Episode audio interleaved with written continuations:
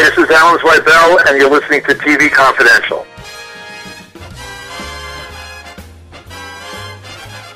You say there are certain sounds that are funnier than others.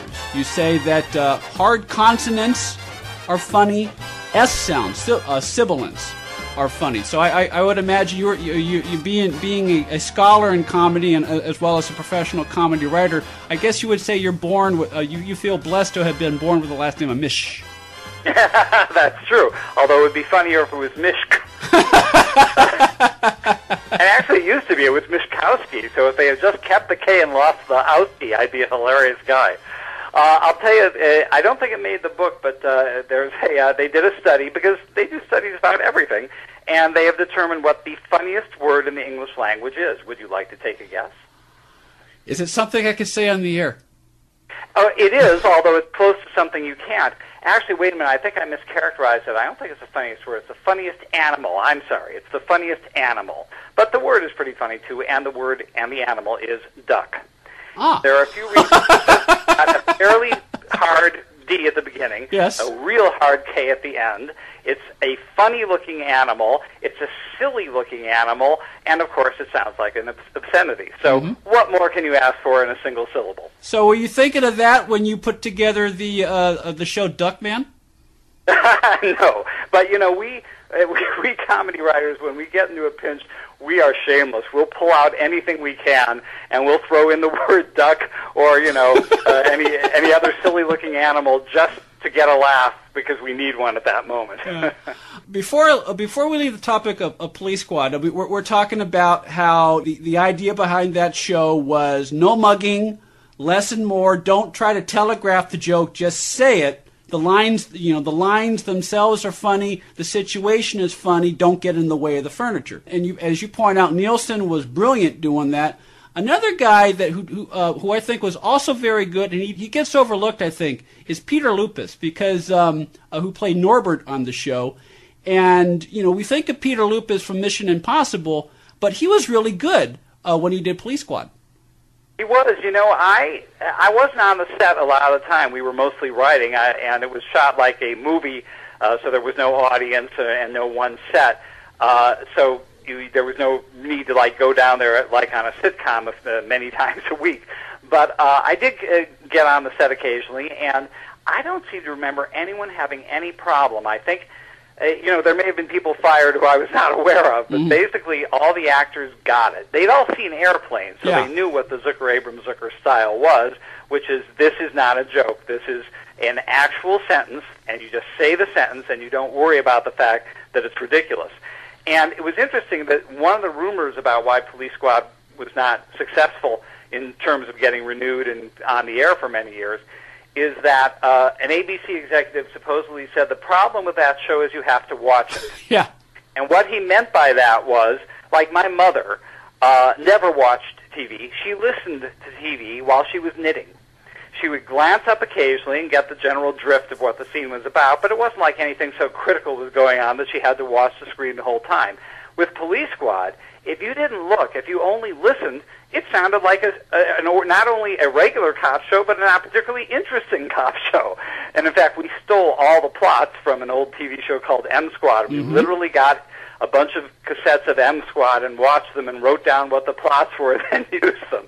But the point was that it, our humor was, even though it was very broad, it was also subtle in the sense that you had to put together the visual with the orals in order to uh, to get the joke. We are talking to award winning television writer producer David Misch. David is the author of Funny the Book, everything you want to know about comedy, including uh, the answer to the eternal question why are fart jokes funny? You can order Funny the Book is available in bookstores everywhere, as well as Amazon.com, BarnesNoble.com, DavidMisch.com, FunnyTheBook.com, and wherever books are sold online. Why are fart jokes funny, David? Well, it, I'm really glad you brought that up because it, it, you know that at the end of the book, I decided to sum up all human knowledge and all human questioning and all human interest in the question of comedy with that question: Why are fart jokes funny? Because I think it's actually key to uh, the whole idea of comedy as an art form. And I don't want to give everything away. No. I mean, we must leave some mystery for those people willing to plunk down their $13. But uh, I think fart jokes are funny because they come from the body and because they're not intentional. They are reminding us that our bodies are separate from our minds. And what that reminds us is we're animals. There's a great quote in the book from uh, Hugh Hefner, who uh, said that, you know, we're animals, we're just sex beasts and things like that. And people would say that's horrible, it's dehumanizing. He said, look, if we're not animals, that leaves vegetables and minerals. So and it's totally true. We are animals. Yeah. We are reminded of our animal nature, and that's hilarious because animals are dumb creatures. They just poop, they just eat, they just have sex. And it's funny to think that we are actually like that in so many ways. I mean, we know it, but we don't always like to be reminded of it. We like to think we're a little better than that. And, and again, going back to one of the premises behind the book, the reason why certain type of jokes are funny, such as fart jokes, and I mean, you, you, you trace this, you know, and, and there you, you go through different cultures and different periods in history, and there are versions of basic jokes that go back even as far back as you know a prehistoric era. So th- there's a reason why certain things work no, no matter what period of time we're in. Yeah, well, uh, in, in the book, the uh, what has been shown to be the oldest recorded joke in human history is a fart joke, and it's from 1900 BC in a civilization called the Sumerians. So if it was good enough for them, damn it. it's it's good enough for Funny the Book, which you can find at funnythebook.com. If you have diabetes and you're on Medicare, you may qualify for a free continuous glucose monitor system. Managing your diabetes is crucial to your health. The new CGM systems can automatically manage your diabetes better for you. And by using a CGM system, you can eliminate forever one thing most people with diabetes hate the most finger sticks. Now it's possible to manage your diabetes better, end the painful finger sticks, and get a new CGM monitoring system at little or no cost to you. We even provide in home delivery and do all the insurance paperwork for you. Now is the best time to manage your diabetes better and get your continuous glucose monitor.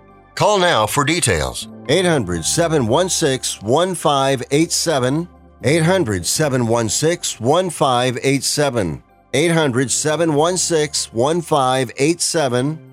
That's 800 716 1587. Paid for by US Med. Be part of our conversation. If you like what you hear, have thoughts on this week's program, or have an idea for a future edition of TV Confidential, we'd love to hear from you. You can email us at talk at tvconfidential.net, talk at tvconfidential.net. You can also message us at facebook.com forward slash TV Confidential, x.com forward slash TV Confidential, or at TV Confidential on Instagram. And if you're listening to us on the TV Confidential podcast, please be sure to hit the subscribe button. This portion of TV Confidential is brought to us by our friends at Front Porch Realty, the community of realtors in the Northern Bay area of California that is committed to finding the solution that is best for their clients. Whether you're a first time home buyer or looking to sell or lease your property in Northern California, call Karen Strain at 415 886 7411